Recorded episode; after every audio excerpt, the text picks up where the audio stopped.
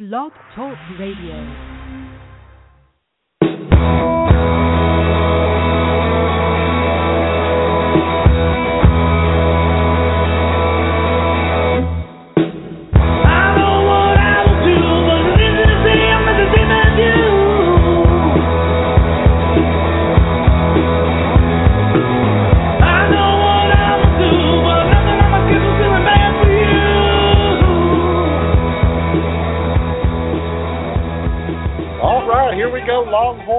It is Wednesday night, and that means nothing more than yes, it's the Orange Report with Mike and Matt, and it is real football talk for the first time in a long time. It is game week. College season kicks off tomorrow.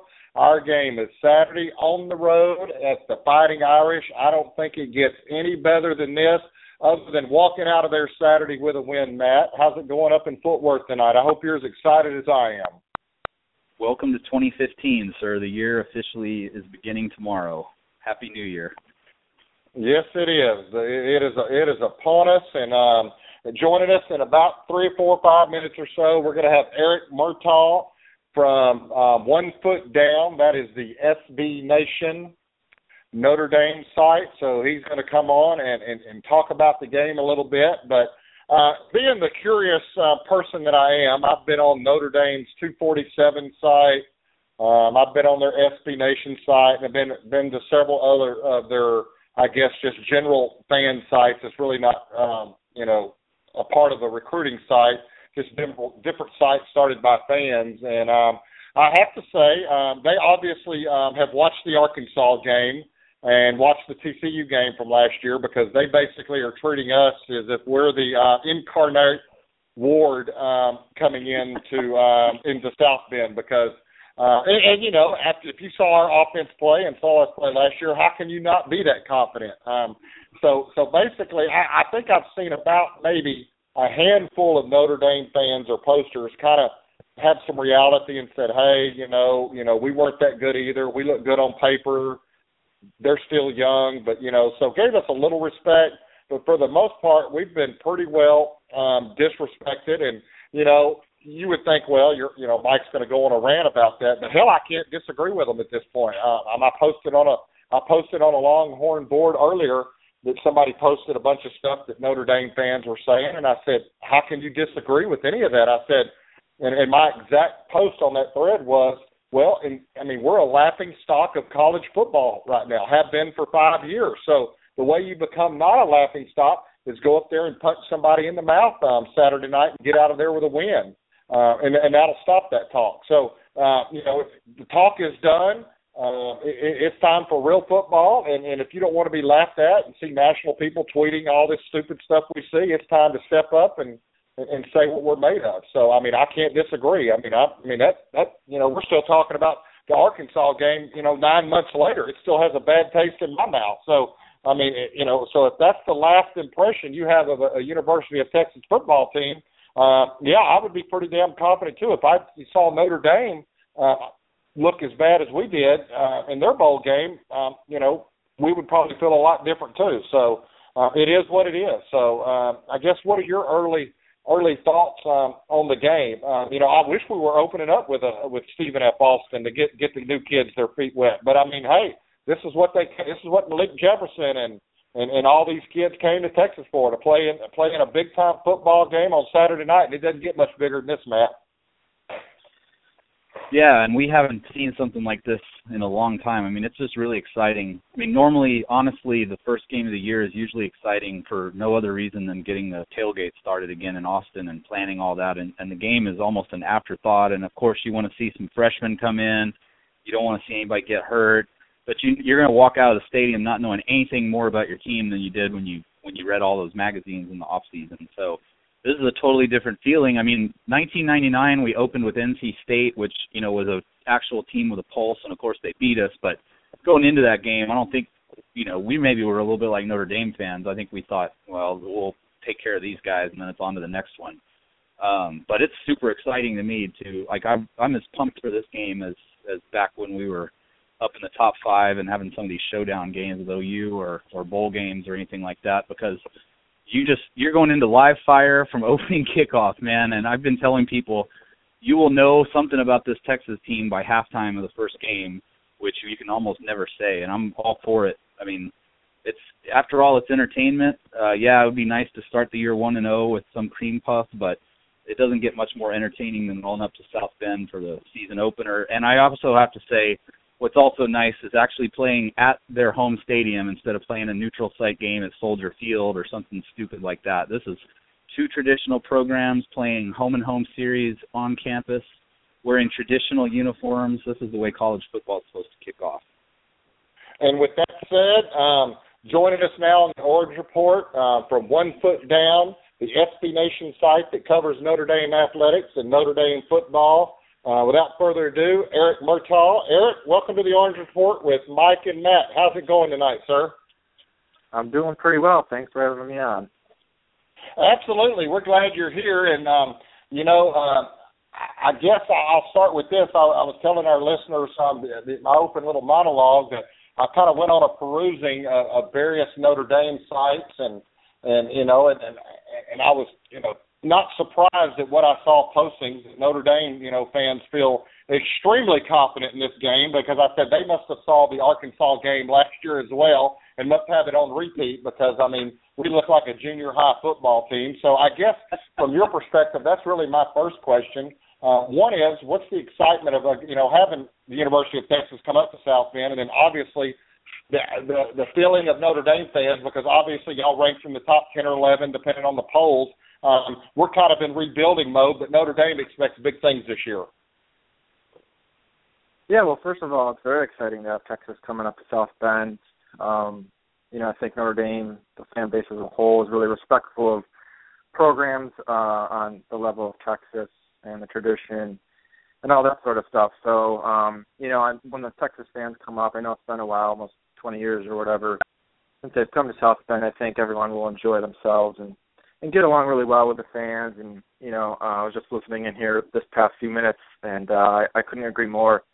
Just the sense of uh, two traditional teams, uh, you know, classic uniforms uh, inside Notre Dame Stadium. I think it's going to be a, a great atmosphere, and the night game aspect to it only adds to the to the electric atmosphere. Um, you know, I think with good reason, a lot of Notre Dame fans are are pumped for the season. Um, if I could just kind of put the Texas game off to the side for one quick second, I think with all of sure. our returning starters, um, you know, just the, the talent from top to bottom. You know, we have a couple spots, um, maybe safety and, and nose guard specifically, where maybe not quite as deep, but really every other position they're really deep. And uh, you know, people are saying things like this is the most talented team since the '93 team that almost won the national championship. And um, you know, there's been a couple really good Notre, Notre Dame teams over the past couple decades. So high expectations. You know, I think for most fans, if we go 10 and 2 or better, that's kind of the expectation this year. If I could just look at Texas, I think you know a lot of people are just looking maybe at the schedule as a whole and seeing, well, maybe Texas is the fifth or sixth most toughest opponent, and thinking, well, where we should win easily, and you know, Charlie Strong still in rebuilding mode and stuff like that, and maybe the quarterbacks aren't quite, um, you know, up to par in terms of a team that could upset Notre Dame. But you know, it, from my point of view, um, I think it's going to be a little bit closer than people think.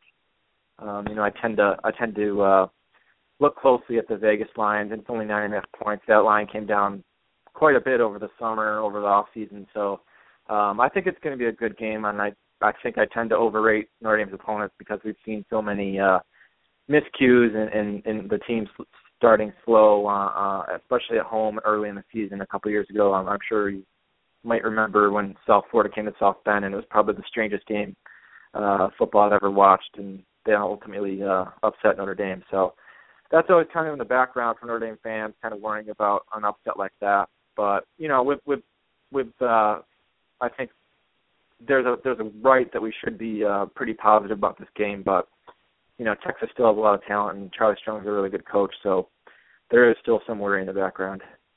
Yeah, uh, yeah, I agree with everything you said. Um, well, let's jump into it. Um, on the offensive side of the ball, obviously, you know, y'all may, may you may disagree with me, but I, I think you know, y'all season really hinges on on the quarterback.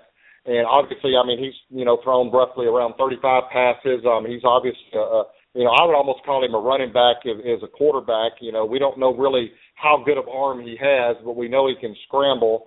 Um, so, how do you feel that the Notre Dame offense, obviously with with Zaire? I mean, I know we're going to probably see a lot of zone read, but um, how do you think their offense is going to attack the um, Texas defense?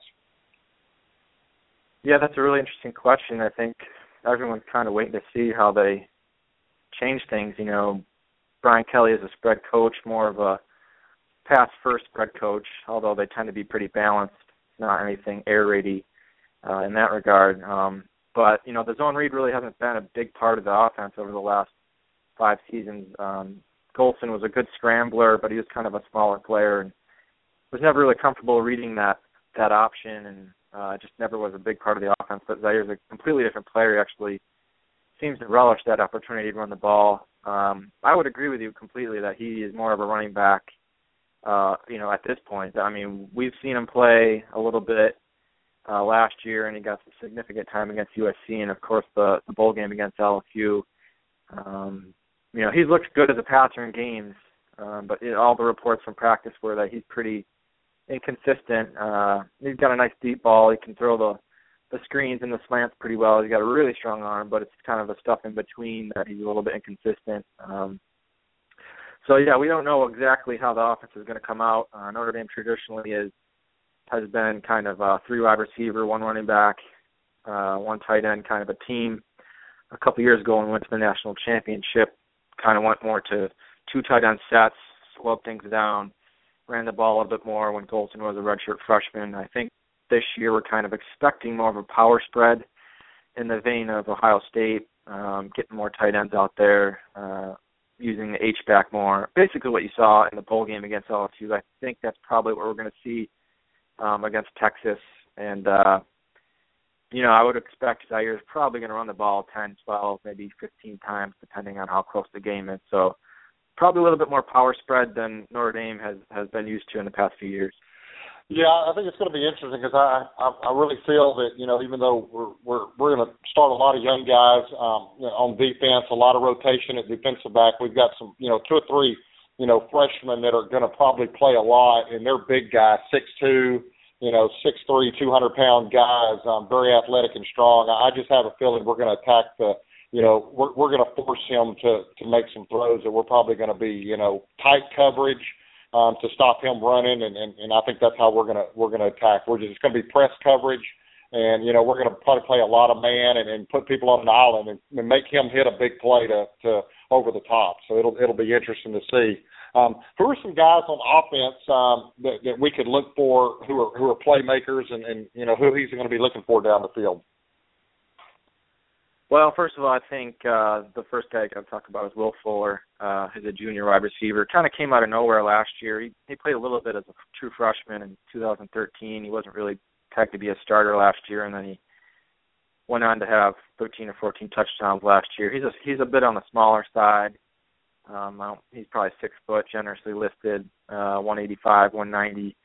Uh, but he's probably the one player, like you were saying, you'd probably expect Texas to, to stack the box early on and see if Zaire can beat him with his arm. Um, Fuller's the one guy who's probably going to be the guy that can beat press coverage. He was really good at that last year. Uh, his ability to beat that first defender, beat the corner, um, get off press coverage, and get downfield. Um, elsewhere in the receiving corps, I think it's going to be a little bit more of a challenge. They do have some bigger wide receivers. Um, Corey Robinson, um, he's, he's a big receiver, six five, more of a long strider. I think he's had trouble getting off a jam. So I think you know that might be somewhere where Texas could have some some some good spots on defense. Um, the slot position, we're not really sure exactly what's going to go on there. Um, Amir Carlisle's kind of the starter there. He's a fifth year senior. He hasn't really lived up to expectations, but I think most are expecting Torii Hunter Jr. to uh, take over. He had a big camp. Uh, most people are expecting him to have probably the breakout season for Notre Dame. Um, and there's a couple other receivers that are a little bit bigger. Uh, Equanimeous St. Brown, the true freshman, kind of wowed during camp. Uh, we could probably see him. And Chris Brown's a, a steady senior as well, um, a bigger guy, six one and a half, six two. Uh, he's got really good speed, but he's been more of a possession receiver. So I think you know outside of Fuller, those are the receivers I think Texas will probably have a, uh, a good chance of, of jamming at the line and, and making it difficult for Zaire to to uh, to find throws. But I would imagine they're going to rely on the screen game quite a lot, and they're pretty dangerous at that as well. Um, you know, at running back, it's probably going to be two players mostly on against Texas. Tarean Folston returning junior. Uh, they basically put him in bubble wrap all camp to protect him from injury. And then C.J. Prosise is probably the X factor really with the offense. Uh, he came in out of Virginia as a as a safety recruit, and they moved him to to receiver, and he kind of blossomed last year, late in the season. He's kind of do everything type of player, uh, using him on jet sweeps uh, and stuff like that. Um, with the suspension of Greg Bryant, uh, he was number two running back in camp or in summer, I should say. They've moved Prosise to running back, so he'll be the backup, and he'll probably get some time in the slot as well. Uh, he's got amazing speed. He's, he's a big big player, six one, six two, uh, two twenty, two twenty five, and he's got blazing speed. Um, he had a big run in the uh, the bowl game against LSU that kind of turned the tide in that game. Um, tight end's a little bit more. Uh, there's a lot more question marks there. There's a lot of guys that'll play, but there really isn't the prototypical, uh, you know, first, second round, highly developed uh, NFL prospect there yet. So it'll probably be a few players there. I don't think anyone's really going to stand out, but that would be probably much uh, what you'll see on offense from Notre Dame. Yeah, we don't even talk about our tight end position anymore. It doesn't exist. We we we. I mean, other than quarterback, it's probably it's probably the most snake snake bit position that we have. Uh, Matt, go ahead and jump in, sir. Sure. Uh, Brian Kelly, I guess, in press conference this week talked about Jaylon Smith and mentioned that he's the best player. On, I think he said the best player on the defense, and it's not even close, which sent shivers down my spine because uh, teams with talented front sevens, especially TCU last year, really gave us fits because they could get pass rush just with the front four, with bringing in maybe one linebacker and then drop everybody back, which had Swoopes thrown into tight windows, which is a recipe for disaster. So maybe uh, if you can tell fans a little bit about uh, what the Notre Dame front seven looks like. I know there's been some injuries uh, in the preseason, but it looks like you guys have a lot of experience and are pretty stacked up front. Yeah, I think you know, as Notre Dame fans, we tend to uh, think things are a little bit worse than they are. Uh, we didn't really have a great pass rush out of the front four last year, and that's been kind of the the problem, I guess, but that's not really the type of defense that Brian VanGorder uses. Um, this is more of a an attacking, uh, you know, stunt blitzes using the linebackers a lot. Um, they're going to blitz splits from all over the place. This isn't the type of four-three defense that's just going to, you know, rely on a dominant front four to get after the quarterback. So um, uh, I'll probably start off by saying Jarron Jones was injured, uh, and he was probably the big cog in the middle at nose tackle. He was also coming off a Lisfranc injury late last year, so it's kind of unclear how healthy he was going to be, but he ended up hurting his knee, and he's out for the year. So the, the nose tackle position is going to be relying on uh, sophomore Daniel Cage. He played a little bit last year. And kind of a super freshman, Jerry Tillery, was recruited out of Louisiana as a defensive lineman, or excuse me, as an offensive tackle, and uh, he just had great hands and was so developed as a defensive lineman. He's kind of the the co-starter there. So I think, like I said when I first came out with you guys, that's probably the one position where there's a lot of inexperience and uh, fans are a little bit worried. Uh, at weak side defensive end it'll be kind of a, a rotation with Romeo Okwara. He's a really young senior. I think he's still 19 or 20. He came in to Notre Dame at like a ridiculously young age. Um, he's had an okay career. I think most people expect Andrew Trumbetti to kind of pass him, but I'm sure you'll see kind of a 60-40 split with Okwara leading the way. Trumbetti was a highly recruited kid out of New Jersey who's probably going to blossom into our big pass rusher. Uh, kind of remains to be seen if he'll break out against Texas or early this season. Uh, on the strong side, Isaac Rochell, probably one of the more underrated players on the defense. He's a he's a big kid, uh, really athletic, kind of blossomed last year, and uh, he'll be backed up by a couple players. A little bit inexperienced there, but Rochell really is a great player. Um, at the three tech position, Sheldon Day probably considered the best player up front on the D line. He's kind of a a smaller, more stout, you know, penetrating three tech. Uh, he'll be backed up by Jay Hayes, who's a sophomore who played a little bit last year after a bunch of injuries. I think it's a pretty decent uh, two deep for Notre Dame. Uh, I don't think we're going to overwhelm Texas just with those front four guys. I think when you start to talk about the linebacker position, that's where things might get a little bit scary. Um, um, depending on how Texas goes about utilizing their offense, we'll definitely have Jaylon Smith and Joe Schmidt on the field at linebacker. Schmidt, uh, the famous former walk-on, kind of blossomed last year into the team MVP before being injured.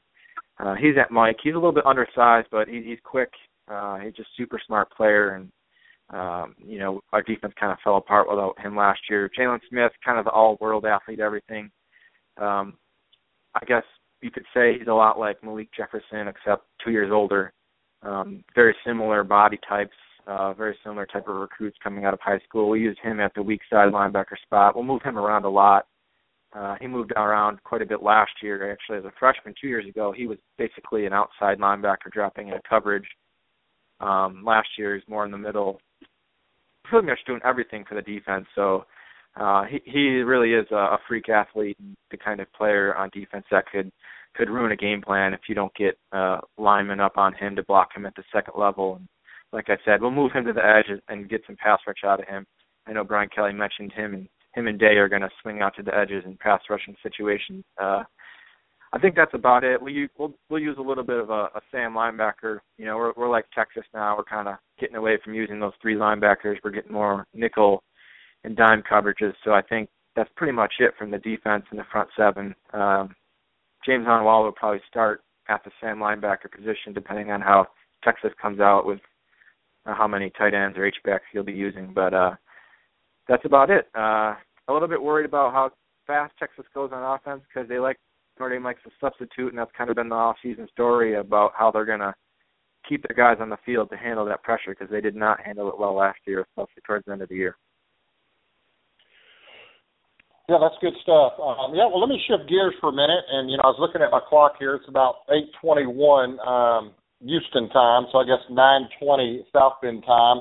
About this time tomorrow, I should be about halfway to Chicago. Uh, me and my co-host Matt. Matt will already be in Chicago, so we're actually going to be going to the game, and um, we expect a pretty good contingent uh, of Texas fans up there. We travel pretty good. I, I mean, I don't know. We may have ten, fifteen thousand people there. Who really knows? But um, so with that said um, this will be my first trip to um, to South Bend in that area, so um, in Notre Dame campus. So, what are some some must sees, obviously, uh, around the area, in the town, on campus that, that that you would tell me or anybody else traveling that we have to go see and do?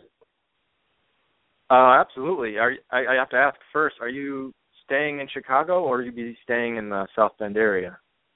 No, we're actually going to stay in. Uh, we're actually uh, staying in Chicago Thursday and Friday night, doing the whole Chicago thing. Then I'm gonna get up Saturday, and I've got a rent car, and I've actually um, um, I've got me a parking pass for that darn golf course. So that's my plan. Okay, that should work. Uh, I think it's a good thing it's a night game because you'll be able to get in enough uh, on Saturday. Uh, if it was an afternoon 3:30 start, it might be a little bit tougher. Um, I would say for the folks that maybe are coming in on Friday, they'll be in South Bend. I would I would recommend that they get to campus and, and see as much as they can on Friday when it's less busy, because uh, it's going to be a madhouse on Saturday. You know, the campus isn't very big. Uh, it's a small private school. There isn't a lot of room for people. Right. Uh, so, uh, you know, if you can get to, to campus on Friday and, and check things out, I got a little list here for you guys. If you don't mind me running run through some of the things on campus, it's a really beautiful campus, and I would oh absolutely highly su- highly suggest kind of going through the whole tour, I guess, uh, and checking things out. Obviously, Touchdown Jesus is the big the big thing that everyone kind of knows. That's the mural on the south side of the library. If you get to campus, that's just north of the of the stadium. There's a bit of a quad that separates the library from the stadium. That's where uh, Notre Dame's old stadium used to be back in the the 20s before they built Notre Dame Stadium. Um, that's kind of the the main area where everybody hangs out for the game. Um, obviously the grotto that's behind the uh, the basilica that's kind of more in the heart of the campus. Uh, that's a must see for people. I know, you know, not everybody from Texas is going to be Catholic or whatnot, but I would highly recommend going there and maybe saying a few prayers for loved ones. It's a really peaceful, uh, tranquil place, uh, and it's a great place for pictures, uh, for groups and stuff like that. Obviously, everyone knows the dome. That's the main administration building that's right next to the basilica, so you can kind of see all that at once. Um, I would recommend going inside the building. It should be open on Friday and Saturday. They actually do uh, trumpets under the dome uh, the trumpets from the band will actually go inside and, and play a mini concert. That's always pretty cool to watch. You kind of go up the spiral stairs and people hang out there. Uh, the bookstore is really cool. I know that's not probably going to be a huge thing for Texas fans, but there should be some good game day stuff that you could buy. It's a really beautiful bookstore. Um, it's two floors. It's pretty. I mean, it's going to be real busy on Saturday. There's going to be stuff scattered throughout campus where you can buy things, but the the bookstore is definitely must check out, especially if you're on Saturday. Um, there's statues littered all over the campus. There's bronze statues of the coaches bringing around the stadium gates uh, for all the guys that have won national championships. There's Fair Catch Corby and Number One Moses, also near the stadium. Um, you can check out the pep rally on Saturday, Friday night. That'll be inside the basketball stadium, right next to the football stadium. Um, they do a stadium tour on Friday from 10 to 5. You can basically walk in the main gate where the players would come out and walk right up into the, the end zone and kind of check things out. You can't really go any further than that, but it's a lot better than it used to be. Um, there's a player walk. It won't be Texas players, but it's you know it's cool to see Division One football players up close. They'll walk sure. from their practice facility um, across the road and then down to the stadium. Um, and I have to mention there's Crossroads Construction. That's our $400 million uh, upgrade to the stadium. There's, they're already building that. There's two huge buildings already halfway built on the east and west side of the stadium. So I would recommend people to kind of take notice of that and maybe take a little bit extra time to uh, to get where you need to go so you don't miss kickoff. I'm not we're not really sure how that's going to affect things, but uh, I guess they're going to be boarding things up, you know, before the game so people can get through. And uh, obviously, tailgating is going to be really big. Uh, I'm not really sure how things are done on Texas's campus, but like you said, you'll be on the golf course. I would recommend you maybe three or four hours before kickoff head up to the stadium and just kind of check out things in the parking lot because they they really do it well there. They don't spare any expense.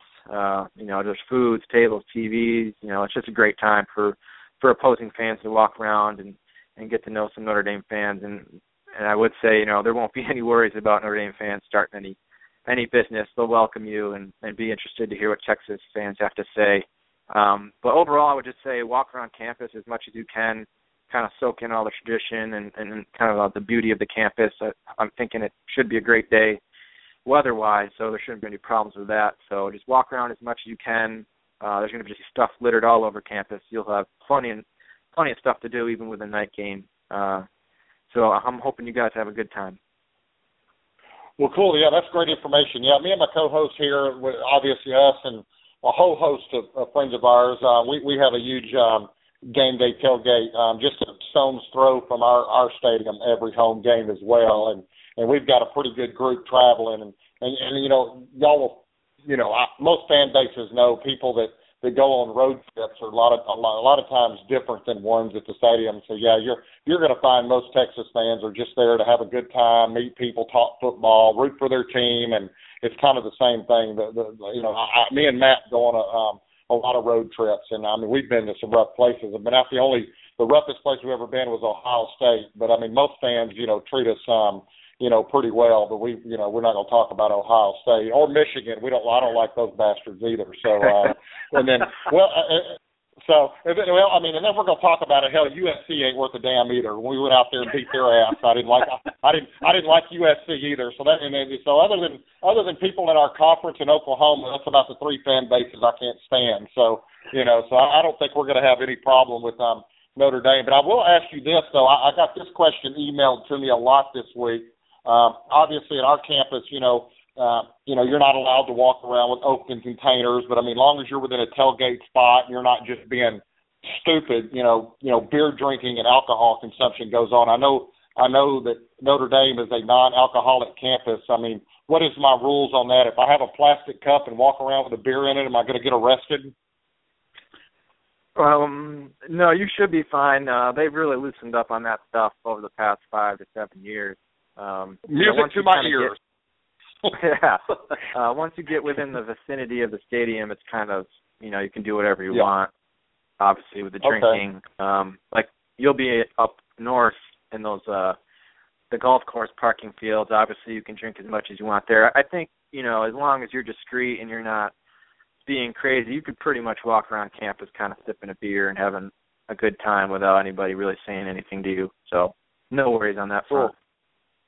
Well, good deal. Well, yeah. Um, well, we look forward to, to doing this again uh, a year from now. Um, I'll definitely love to have you back on when next year when y'all are coming to Austin, and um, and we'd be glad to have plenty of Notre Dame fans um, come to our tailgate. But yeah, that's my plan. I'm just going to park there at the golf course, probably hang out, and that's what several people have told me. I'm going to head up to the main lots and just kind of walk around and peruse and check out campus for a couple hours, and then you know just kind of hang out. And you know, I, I just want to I want to soak in the whole atmosphere. So, um, Eric, we really appreciate it. Matt, you got anything else?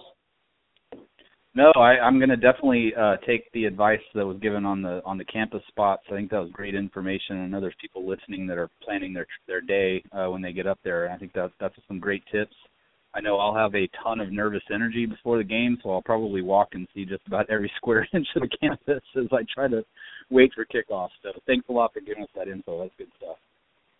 Well, Eric, uh, me and Matt are going to do our game predictions um, at the end of the show, like we always do. And I have to put you on the spot. And I always tell people this: just because you're on the opposing team's um, podcast, it doesn't hurt our feelings. Uh, pick the game as you really see it, and, and if it's fifty to seven, I'll respect that. It's fifty to seven. But um, go ahead. I'm gonna put you on the spot. What's your score prediction? Well, I just finished up my prediction, uh, my preview article for OneFootDown.com just a couple hours ago. I think it's going to be a, a pretty close game for a while. Um, I think maybe Notre Dame will run away a little bit later, but I think final score I'm going to say 31 to 10 Notre Dame. I think uh, you know maybe it'll be 31 17 late in the game or something like that. I, it might be a little bit closer than people think. So I think it's going to be a good game. Uh, I kind of think Swoopes is going to be a little bit, bit, a little bit better than people think and I'm a little bit afraid of uh, of Heard's running ability. So I think those two things uh, could could do some damage, and it's going to be a little bit closer than people think. Well, let me give you a name to watch. Two true freshmen that are going to probably play more than people think. Um, Chris Warren, about six two, about two thirty five, two forty, legitimate four four four five speed, and then D'Onta Foreman, um, uh, another young kid that's about six two, about two thirty five. Um, I know Gray is is is the guy, but um, our, our staff really likes these two young guys, and I expect both of them to get a, get a lot of carries. But Eric, before you leave us, tell my listeners um, if they want to go over to your site and or follow you on Twitter, have any follow up questions for you, or if they want to come over to your SB Nation site, tell them where they can find you on Twitter and all that good stuff. Sure, the website's onefootdown.com, just all together like that. Um, you can follow us on Twitter, one foot down. Uh, you can also follow me, Emurtaugh OFD. That's E M U R T A U G H. And I uh, hope you guys have a good time. Looking forward to this weekend, uh, and hope to come back on next year when we come down to Austin. Absolutely, man. I sure appreciate it. Thanks a lot. Yeah, no problem. Thanks, guys. All right. All right, that's Eric Murtaugh from One Foot Down, the Notre Dame SB Nation site, and um, he had a lot of great information. Matt, that was one of our better interviews, I think. Yeah, I mean, I was going to say that. uh I mean, as we've done these calls over the years, I mean, this is always my favorite part of every game week is getting. I I don't know how you do it, Mike, but you consistently find guys that really know their team. so I feel like I'm an expert now on Notre Dame after listening to that, and then uh, you know just have a lot of good takes. So uh, I I love when we've got the opposing team, uh, you know, uh, beat writers or bloggers on. Uh, they do a great job, and I think Eric really he's one of our best we've had. Yeah, you know, I, I'll tell you what I do is I just start I start perusing sites and see who's who I think's insightful, who I think brings something to the table. Uh, you know, uh, I read their articles. I start following them on Twitter, kind of see what they're about, and um, I just start liking stuff. And I'm not saying you know my my way is right or if it's you know whatever, but I just start to get a feel that they they you know one they're not only uh, you know that doesn't bother me if they're a fan because I mean I'm not a reporter. This is a fan podcast, so I don't care if they're a homer or a fan, but they you know but they have good information and they and they really know the team they're covering. And, and like you said, boy, we we've hit some home runs, and that. But that's basically what I do. I started, you know, earlier this summer and just started cruising around, and I had it narrowed down to about two or three. One guy, you know, uh, I was going to have another two of them on, and one guy couldn't make it, so I found him, and man, it was it was gold. So um, yeah, it works out really good by doing that. So um, and um, like I said, uh, yeah, it's it, it's awesome. Well, I do want to give a quick update on Devonaire Clarington. Um, this is the only update. Uh, nobody really knows anything other than following him on Twitter. Um, apparently, um, he said tomorrow it should know something. Um, I, I guess he's retaking the ACT tomorrow. Uh, you know, with this online test, he should know something pretty quick. So, I mean, we're going to know something here probably within, you know, 72 hours or by Monday or Tuesday what his his status is going to be. I mean, that's really the only update. I mean, he's got to retake the ACT.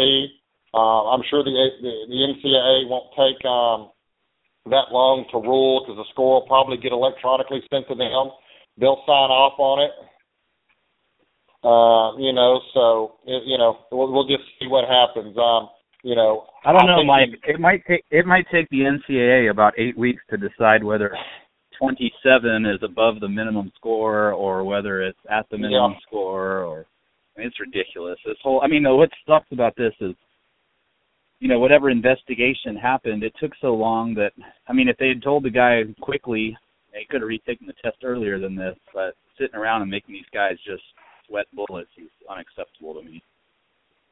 Yeah, I mean, as soon as he sit on the store, if they flagged it, they could have said no, and then and, and I don't understand what the key is. You know, I I have gone, you know, I've taken the GRE. I, I've gone to these different testing centers for different certification tests, and when you walk into things, you, you would think that the, the damn Secret Service is checking you in.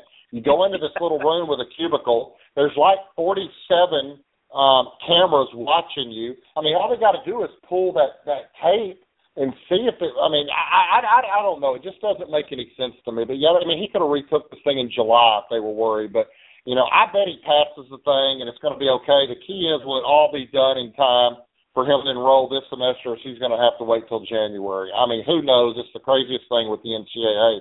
I I just don't know what it what the what the issue is. So I mean, you know, hell, it's just crazy. So with that said, um, let's let's talk about our season just here for a couple minutes. Um, you know, I will say this: uh, I really don't know what to expect, but I do think there's a different feel uh, to the team.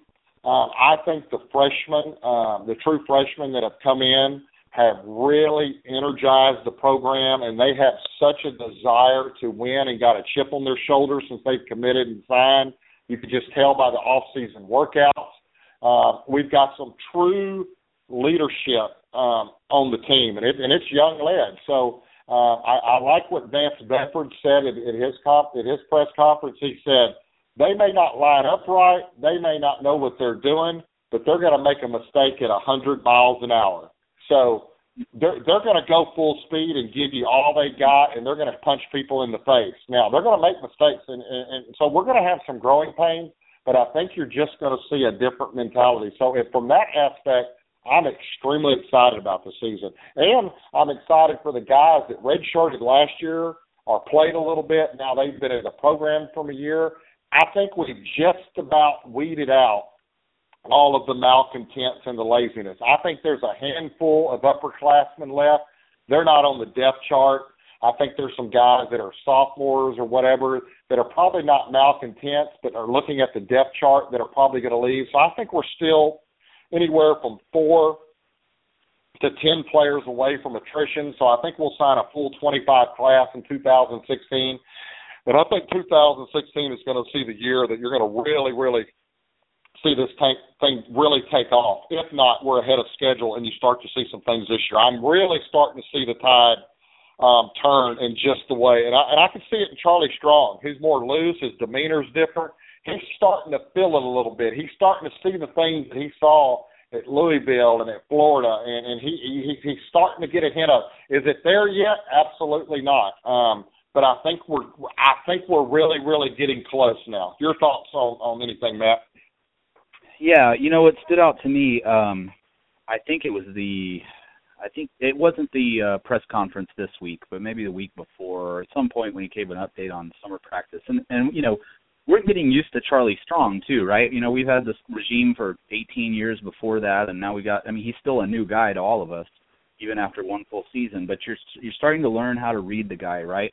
And and we came right. from Mack Brown, who you know everything he did was very carefully calculated everything he said was calculated there's nothing wrong with that approach but that's just how Mack brown was i mean he was a master that's how he was such a good recruiter. Is he he knew the right word for everything, and you knew you know when he was kind of what he was saying and why. I think Charlie Strong is a little bit different. I think you kind of have to read between the lines with him a little bit, and uh, and I just noticed. I, I noticed the first thing what you said is his demeanor seemed a lot more relaxed.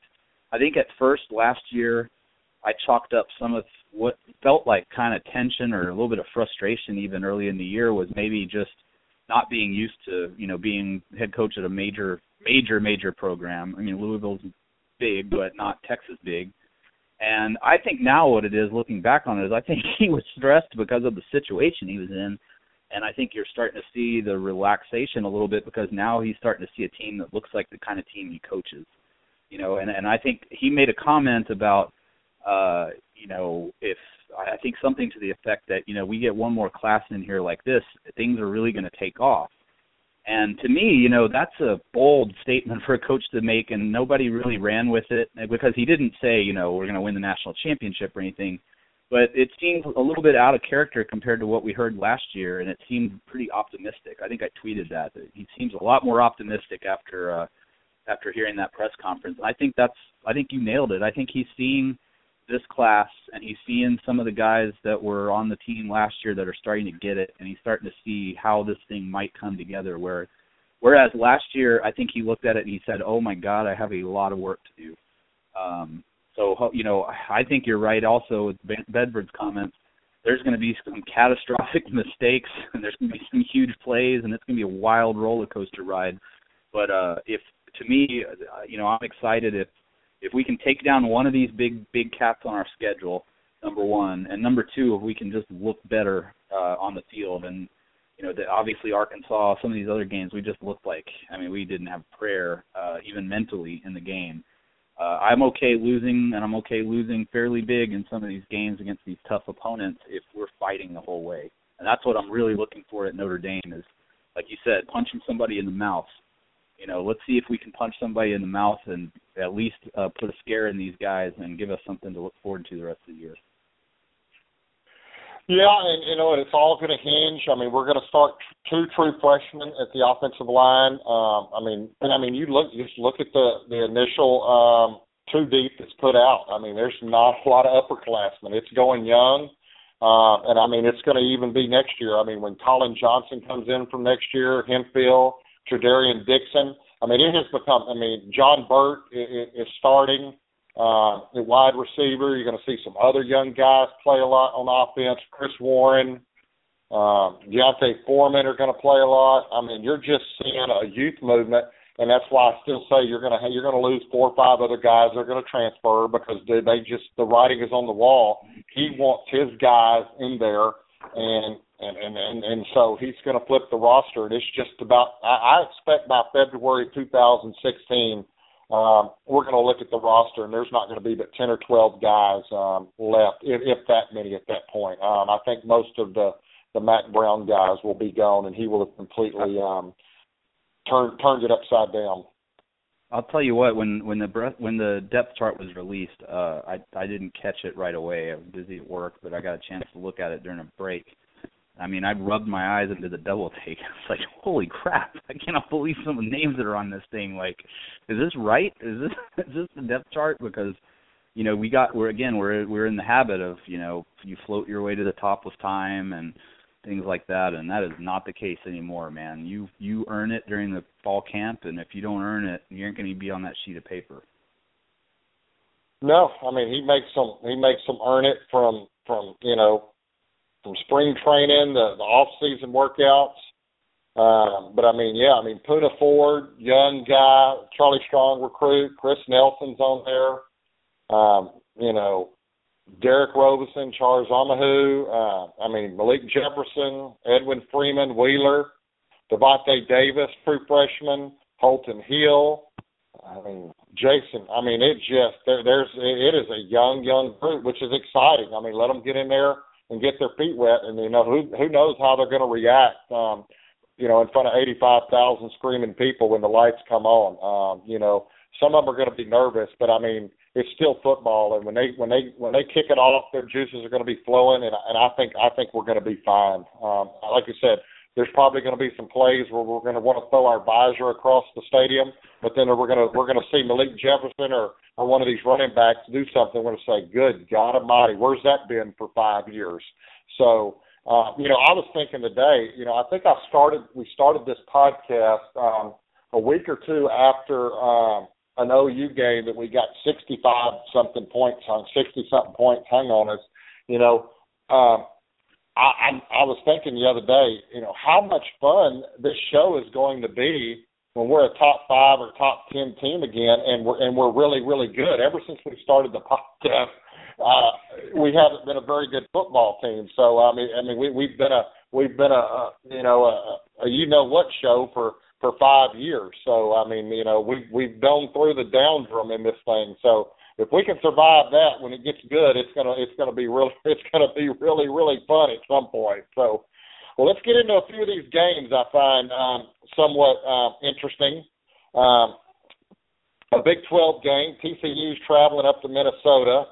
Um, they handled handled Minnesota pretty good last year. Um, TCU's um, it's up to 16, um, 16 point favorite. Um, it is on the road, first game. I mean, you just don't know. I mean, TCU's probably going to score a ton of points. Um, I think they'll cover the 16. I think this is probably going to be about a 49 13 type game. So I'm going with TCU to cover and obviously win big. Well, I looked at TCU's depth chart and that offense is scary. I didn't I know, you know, everybody talks about Boykin coming back and uh, you know, they've got some of their skill position guys, but I mean, they're stacked. They've got I mean, they have seniors everywhere on that offense even guys that are plugging in are juniors and seniors. I think that offense, which was just on fire towards the end of the year. I mean, I was arguing with people last year. I thought the TCU offense was more explosive than Baylor's last year at the end of the season, and I think they're going to keep that rolling. The defense, I think, is a work in progress. Um, uh-huh. And that's what I'm that's what I'm looking to see. I mean, we know Patterson's a great coach, and he's going to have a good defense by the end of the year. But I think Minnesota's going to be able to put up some points uh, early in that game. So I've got I'm gonna go. uh I'm gonna go 42-28 TCU, and they will not cover this ever. I'm scared now that that spread is moving so much this week because usually those are people that know something that are pouring money in. But I think TCU's defense will get lit up a little bit, but their offense is too much for Minnesota to keep up with. Another game that's interesting up on the blue turf. Former Boise State coach, coaching at Washington, and now um, Boise State. Our ex um, offensive coordinator has come back to Boise. Um, Boise's a minus 11. Um, I think they cover that as well. I'm going to go 42 17 Boise State. Yeah, this one's weird because uh, from what I've seen of Washington previews, I don't think Petersen's uh, got anything put together yet. I guess what this is year two for him, but yeah. they've had some attrition and injuries in the preseason and and all of that. And Boise, you know, you're hearing talk of them being, you know, getting into BCS or whatever bowl, whatever we call it now, Group of Six bowl or whatever.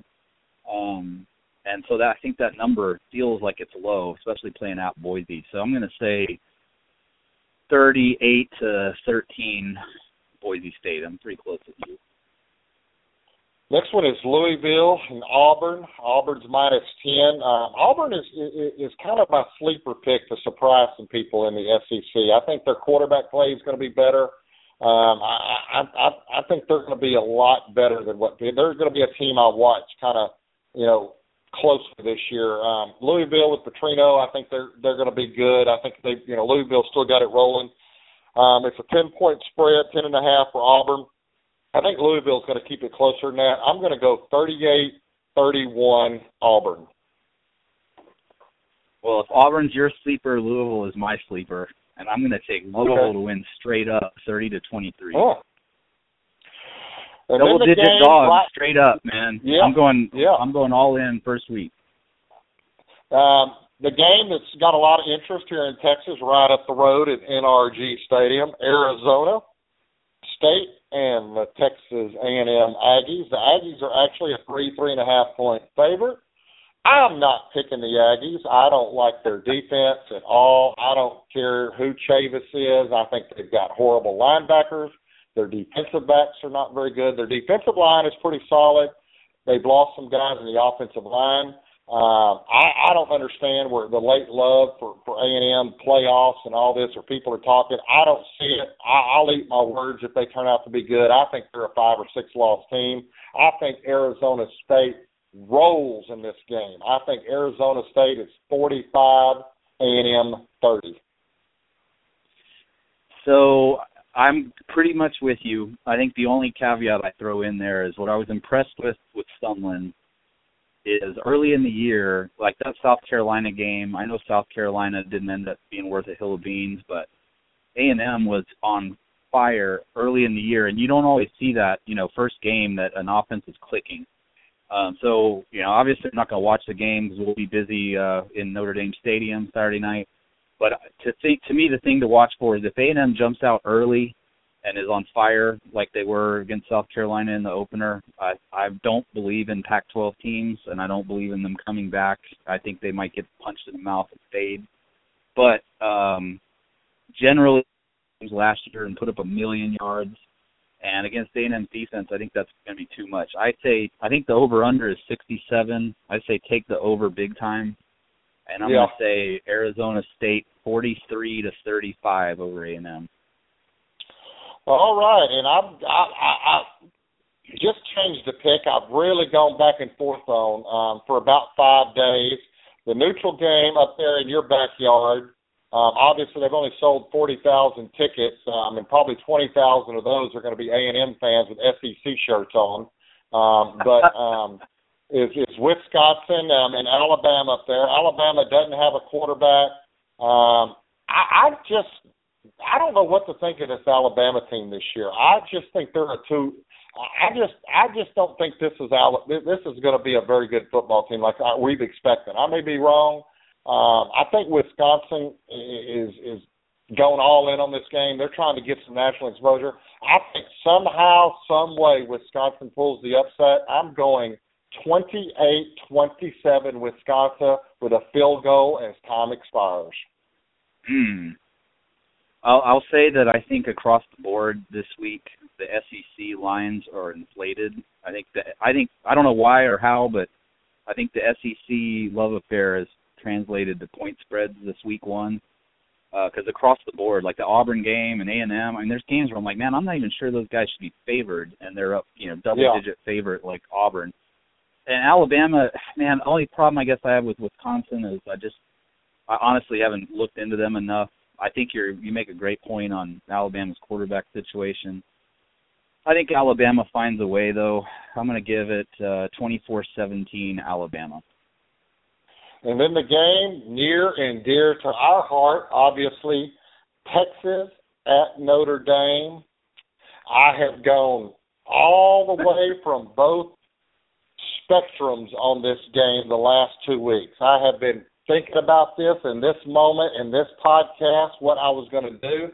Yesterday, I was hard, or uh, five days ago, I was about hard fest, 100% convinced what I was going to pick. And I guess it was on Monday, I completely flipped and said, nope, I'm going to that. And then this afternoon, when I looked at it again, I, I switched again. So honestly, it's the it's the it's the war between my mind, my heart, common sense and downright stupidity. That's where I am on this game. But I'm going to say this, and I'm probably going to regret this, but this is what I really, really feel is going to happen at this point. I think Swoopes has honestly grown up.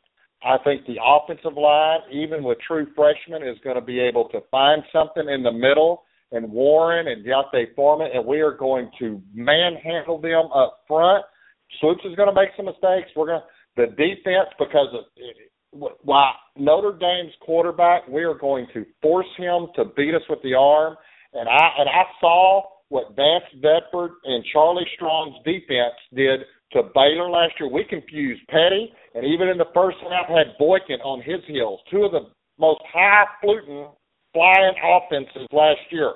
And I think we're just as talented on defense, except Young. Um, I think we're going to confuse him. We're going to force him to do some things. I think the this new freshman class is sick and damn tired of hearing we're soft. They're pissed off about that Arkansas game, and we're going to go out there and win a signature game for Charlie Strong. Our Longhorns are going to kick Notre Dame's ass in the mouth. I'm going with my homer pick. Texas wins, shocks the nation. I'm going to say 38 34 Texas. Wow. I need a Texas I need a second to recover from that. wow. That, I uh you know you better check for me in Chicagoland hospitals uh Sunday morning if that happens because I will find one on like you won't believe. Uh okay, so let me before I get to my pick, let me go through to me what I think are three keys that'll swing this game. And I I think you're right why you're flipping back and forth is I think this game what makes it interesting is it could go all kinds of different directions. Uh that's what's exciting well, let me tell you, Let me tell you where I let me tell you let me tell you where I was 5 days ago. I was at about 38 to 7 Notre Dame and then I thought, well no, it's going to be closer and I said the hell with it, I'm going all in. But go ahead. well, number 1, you know, the thing we talked about a lot last year and that I have harped on is you know, we gave away almost a hundred points in catastrophic yeah. turnovers and kickoff returns and punt returns and blocked field goal returns and interceptions for pick six. That's a hundred freaking points. That now you're going to have a couple of them throughout the year. Every team does, but you should only have a couple of them, two, three. I mean, we gave up like 11 touchdowns where the offense didn't have to do a damn thing. Uh, and our defense was still one of the best, you know, maybe not scoring defenses, but our, we had a good defense, and it looked like we were terrible because we gave up points just like it was Christmas morning. So number one is no no catastrophes. You cannot throw pick sixes. You can't give up punt returns. No block punts. No things like that. I think if you if Texas has eliminated that, they're going to be a much better team just from eliminating that. Meanwhile, if they go back to that and you know if the first pass of the game is a pick six for a touchdown, those ghosts come right back into their helmet, you know, and in between their ears. So that's number one. Uh, number two key for me is Vance Bedford. You've already talked about it. I mean, Zaire. I watched the LSU bowl game. To me, he was clearly better than Golson. I didn't know why Golson kept coming back into the game. My dad went to LSU, said the exact same thing after the game. Uh, but we haven't seen him really have to win the game throwing. They were able to run, run, run, run, run on LSU uh, I think Bedford will come up with a game plan if they can force Zaire to throw that will have him throwing into traffic, which could be good for Texas if we can force turnovers. And number three, man, I'm going to say it, is there's one guy on that offense that Notre Dame doesn't have any tape on, and Notre Dame has heard that Char- that that Swoopes is going to play, and they're they've seen plenty of tape on Swoopes, and they're game planning to Swoopes. The X X factor wild card is if Jerrod Heard comes in and makes something happen, whether it's running, whether it's you know scrambling around and finding somebody, but if he can kind of bust the game open, that's kind of what I see possibly with the season having you know maybe happening over the first few weeks is Swoopes is going to be the guy, but Heard is your guy that starts the first drive at the start of the second quarter, and he's the he's the kind of lightning rod that gets the offense kind of loose and relaxed. And then I'm telling you, even if he drives them down the field for a touchdown, swoopes might come right back into the game. And I'm worried about that. I'm excited about it, but I'm worried about it at the same time because Texas fans cannot stomach switching quarterbacks because if Heard scores a touchdown at Notre Dame, even if he throws five interceptions after that, we're going to have people flying banners over the stadium at the Rice game about how Jerrod Heard is the man and he's a Heisman candidate and all of this nonsense. So, you know, the Heard thing I think is your X factor. But um, you know, if he wins the game, awesome. I'll take a win any time, any way I can get it. But it means a whole season of uh, you know ridiculous takes on our quarterback situation. Uh, because I do think that I think Swoopes is going to be a you know better, and I think he's your safer, more uh, more consistent option if he can eliminate the ridiculous turnovers. Uh, but Heard's going to be the guy that comes in and just puts a jolt in things from time to time. Uh, and I think Notre Dame. I mean, they don't know what they're no, Texas doesn't know what they're getting when they put him out there. So Notre Dame surely doesn't. I think Texas is going to play a fantastic first half, and I think maybe even lead 10-7 or 13-10 and have us all fired up. Um, I think though that Notre Dame they have the depth. Uh, I think they're going to find a way late, and I, I'm going to take Notre Dame 27-17. But I think that it's a game that Texas fans are going to be pissed about a few plays that didn't go our way um, but I think they're going to feel like we stood toe to toe with Notre Dame for 60 minutes, and they're going to be really excited about the rest of the year. Sorry, I, I'll take your pick Oh. over mine. No, no, I, I trust me. it- It's not. It's not a. Um, it's it's not a. Um, it, it- it's it's it's not an easy game to pick because I mean you just No. don't know. I mean I mean you just don't know what the you know if the true freshman or is it going to be too big a atmosphere for them this early on. Um, my gut um, my gut my gut feel says um, no. I think some of them will. But I think I think it goes back. I, I've said this a million times. Charlie Strong likes to recruit a certain kind of player, and that player is one that loves to ball because it's such a grind. And I think we've got about 35 or 40 guys on the roster that absolutely love football 24/7, and they've taken over this team. So um, And you know Uh, what, Mike? I- I to, to that point, to that point, um, I think Strong as well. Uh, you know, now that he's getting some of his guys out there, I think part of this fall practice. I mean, they've got to have Notre Dame on the brain the entire fall. I, I think that Strong can look guys in the eye, and he has a feel for who's going to be ready for for prime time and who's not. And maybe that explains some of the some of the surprises in the depth chart. Is there may be some guys on the roster even that are going to end up better or going to end up back on the the top two uh, for positions, but um, Yeah. I think he's he I, he knows how big this game is, and he can't have guys that are going to you know wet their pants when they walk out there and hear the Notre Dame fight song fire up. Exactly. Well, again, I want to thank Eric for one foot down, coming on and talking about Notre Dame, not only the football team, things to see and do in South Bend and on the Notre Dame campus. That was awesome stuff. Uh, we'll be back next Wednesday. Hopefully, we'll have good news. That if it ain't a win, at least we'll still have some good news that the team looks better. And then we'll get ready, get ready for the home opener at Rice. Everybody traveling today, tomorrow. Safe travels. Uh, we'll be in Chicago Thursday and Friday. We'll be at Wrigley Field Friday. Get up Saturday. We'll be over uh, at Notre Dame campus all day. Um, if you listen to the podcast or, or talk to us on Twitter, tweet at us. Um, we'll try to meet up, shake your hand, say hi, and probably drink a cold beer with you. Uh, Matt, tell our listeners um, where they can talk to you at. Yes, sir. You can find me on Twitter at UT Tailgaters. UT Tailgaters, no spaces, no hyphens. It's going to be almost all football all the time on there from now on. Absolutely. Um, yep, your your your Giants are still kind of in it. My Astros are trying to hold Good. off the Rangers, so it's going to be an interesting close in the baseball season. The big thing I see with my Astros right now is we've got to get people healthy. We got to get Springer back, Correa, everybody back in the lineup. If we do, I I think we're going to be fine. I just want to see them get in the playoffs somehow, some way. So we're going to still be talking a little baseball because it's it's kind of exciting and. Um, obviously, the Cowboys are starting, the Texans are starting, so it is football all the time.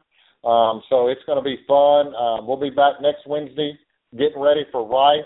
Um, if you want to talk to me on Twitter, as always, it's at MB Horns fan. I'll see you, Matt, about noon or before at um, I went Murphy. blank at the bleachers. Um, Murphy's Bleachers. Murphy's Bleachers right there at um, right across from Wrigley. Friday, mid morning or afternoon. So with that said, Longhorn fans, always remember the eyes of Texas are upon us. Hook 'em horns. We'll see you next Wednesday.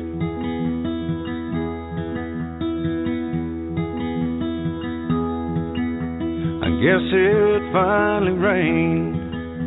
It's down to 85. I bet the fish are biting down by the riverside. That it's the only place made colder around here in the middle of June by the endless string of strangers brought by the summer moon. My brother moved off to Houston, and most my friends stay gone. I need to pay my taxes. I don't like to mow my lawn. I have a harmless habit of being fine wherever I am. But the way this water's rising, I need to get up above the dam. Tonight I'm rolling up north, back to where I paid a due. got the answers, Austin, for the Comal County Blues.